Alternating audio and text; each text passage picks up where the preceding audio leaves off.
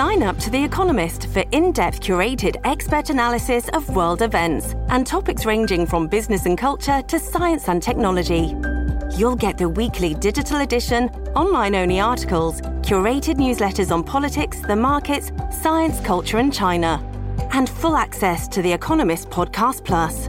The Economist is independent journalism for independent thinking.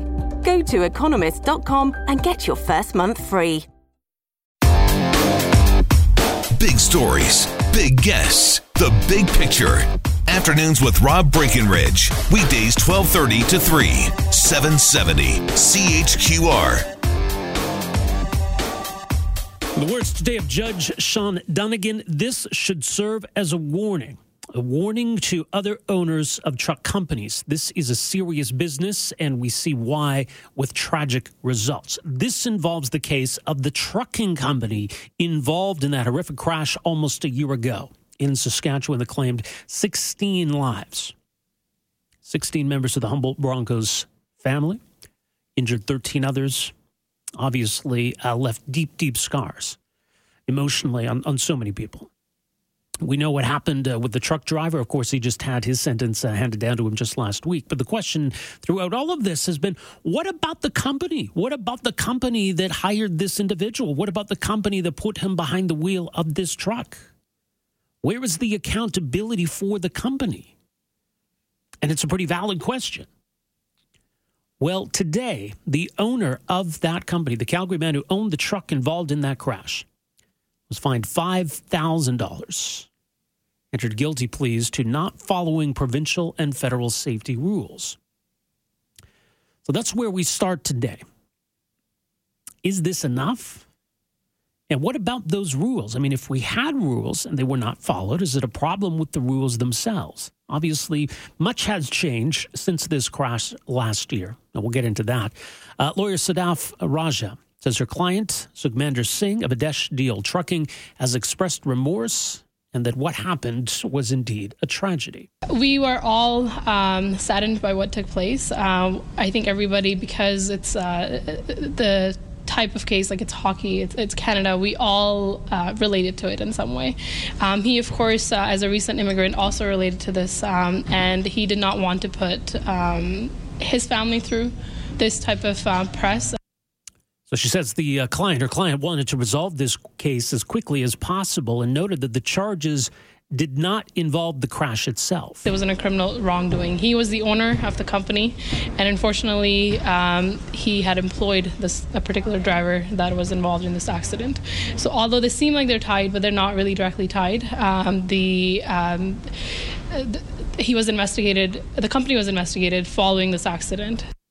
Some interesting comments from this morning. Ari Goldkind on with Danielle Smith, criminal defense attorney, uh, talking about a few different things, but they touched on this case and the contrast between the long sentence we handed to the driver and what's essentially then the fine for the company that was responsible for putting him on the road. There seems to be a, a disconnect in Ari's view. How these trucking companies haven't been charged criminally with a whole well, series of potential offenses really has bothered me. No, I don't know if you saw this story, but again, to your point, so the, the, the trucking company now faces eight counts. This was just announced. I don't know if you heard about it. Uh, I, but I it's, do, but let me just go through them. Failing yeah, to comply yeah. with various safety and log keeping regulations. So seven charges. Two, failing to maintain logs of driver's uh, uh, service. Three um, counts of failing to monitor compliance under driver safety regs.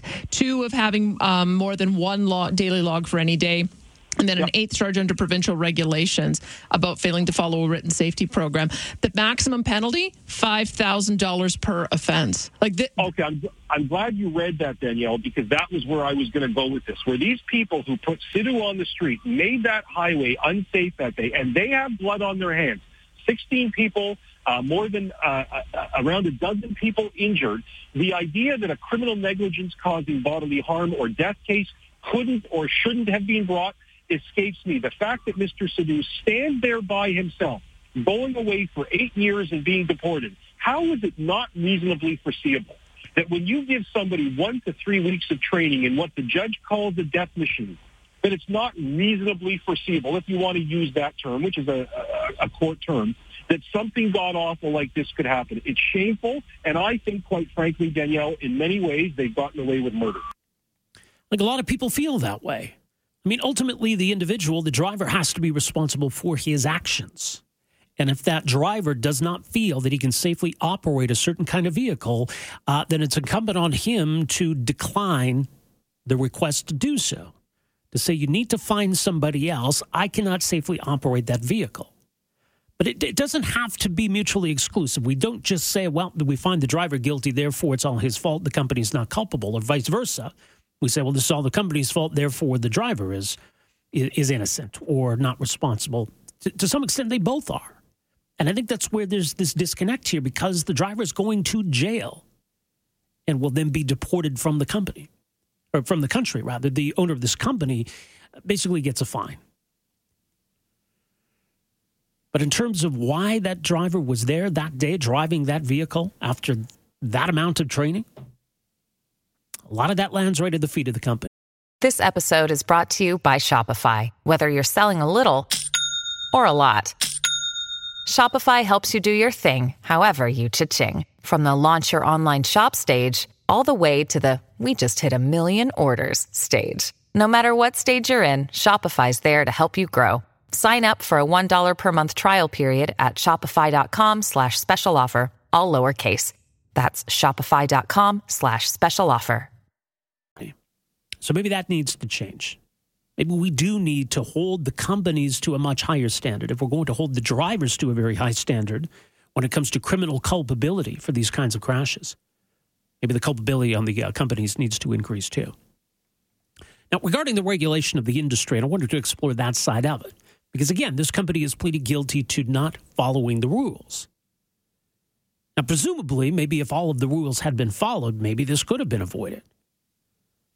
But it also illustrates that, that perhaps we, we can't just rely on that. That there are enough loopholes that, that perhaps this driver driving this vehicle might still have been there that day. And that maybe it's too easy to, to just have one of these startup fly by night trucking companies or to put inexperienced drivers on, on the road behind the wheel of these vehicles.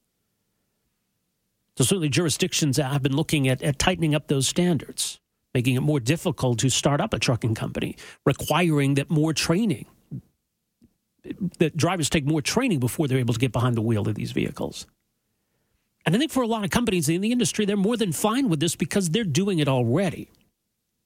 And it is unfortunate that obviously the bad actors get a lot of the attention here, and companies that hold themselves to a higher standard, that we don't hear as much about them. And it does give the industry, I think, a bad reputation based on the perception of some of these horrific incidents. So the regulation is starting to catch up to there, and, and it probably makes sense that we set the bar high. Safety has to matter.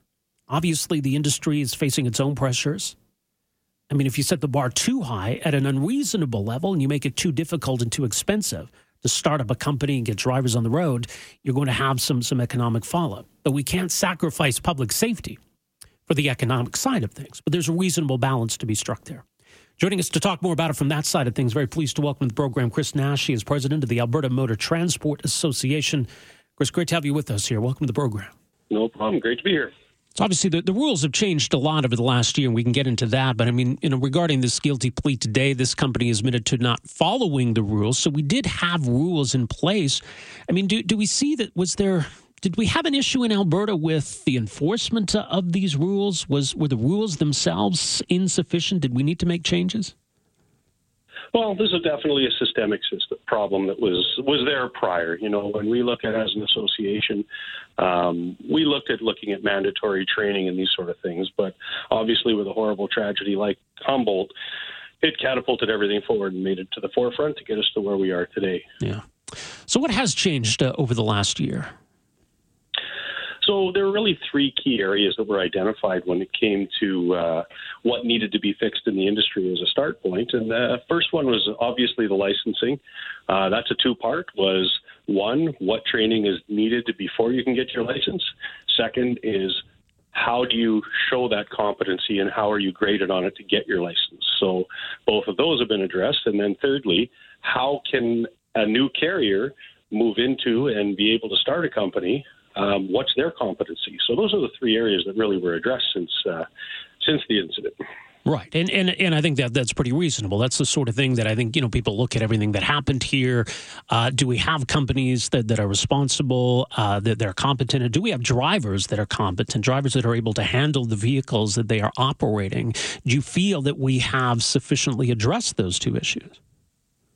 Well, I, I think it's a great start point. When uh, and you have to look at it when you're in the industry that from pre-license what's required obviously they've addressed that there's a level of education that now you have to meet before you can get a commercial driver's license, class one, class two, those sort of things. So once you achieve that, there's the responsibility beyond now to work further to get the training when you start getting into the specific areas of transportation, whether it be heavy haul and the big stuff like when we saw the splitter move out to Fort Saskatchewan, those large equipment, that sort of thing. You could be a crane operator, you could be a flat deck hauler, you could be a cement truck driver, aggregate hauling. Like there's so many different areas of trucking that that one plastic license covers, that the education needs to be looked at going forward on top of the MELT program. So this tragedy, I mean, does it highlight? I mean, was there an issue? Is there an issue with these fly-by-night companies? These companies popping up out of nowhere, hiring inexperienced drivers. I mean, how, how much of an issue is that? Well, the opportunity was there to do it legally, and that's the unfortunate part, and that's what's being addressed. And the responsibility of a carrier uh, it was easy to get your safety fitness certificate based on a few elements that you needed to have, whereas now you have to prove your competency and your responsibility knowledge so that you're aware of what needs to be done as a carrier, where before just didn't have that. One of the biggest things that they've also introduced is there was no renewal system for a safety fitness certificate, which is needed to be able to register a commercial vehicle. So carriers could they're measured upon that safety fitness certificate based on a rating, based on their on road performance from inspections and collisions and uh, uh, roadside uh, uh, convictions. So when your record goes bad, you can grab an old one that's clean, start again. Mm-hmm. So that was the problem in the system, which they've addressed now to be able to stop that. So we're really, really excited to see what the competency uh, requirement, as well as the renewal system, and that's going to cir- make sure that no one can circumvent the system to what was happening for the, as they call chameleon carriers. Yeah, and and I mean, you know, to have those carriers, I mean, it it, it does give the industry a bad name, doesn't it? Absolutely. When you look at our industry, for the most part, it's a safe industry. We have mm-hmm. carriers out there that have more robust training than what MELT is uh, 13 week, 16 week programs. You know, they take the time, they ensure the people on the road operating their equipment.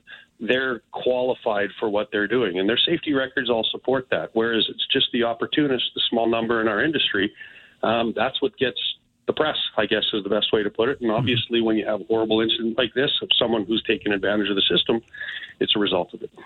But I mean, you know, at the same time, there are pressures on the industry. I mean, there there, there is a driver shortage. Uh, this is obviously increasing the cost uh, of training drivers. It, it, takes longer before those drivers can get out on the road. So, how does the industry? How do you balance the, those those two interests?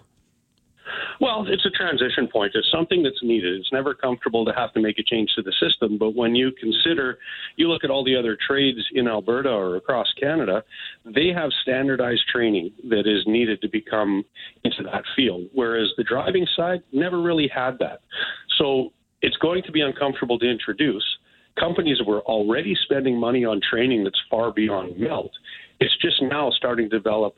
Let's find some training being recognized Government can look at it for saying, okay, we recognize the training, we can look at funding. Get into process similar to how the trades work. That's where we're not at. That's where we need to get to as a as a transportation industry. Right. Yeah, how critical is the driver shortage right now? Uh, it's right now the average age of a driver is 46 years old in Canada, anticipated to be 49 by 2024. In the U.S., we're looking at uh, it's 55 years old for the average driver. So this is more of the baby boomers going out, but it's uh, you know unfortunately a lot of people believe trucking's not sexy, right? It's not mm-hmm. a place you want to be, which which is not the reality. You know, once you're in here, when you see what's coming, uh, what's being put in for technology, what's being put in for quality of life, it's a great paying job. You know, you get to see the world, you get to see a lot of it. Um, it's just, it needs to have the message out there, open for business, and it's a great career. A lot of people have been very successful and have great lives doing it.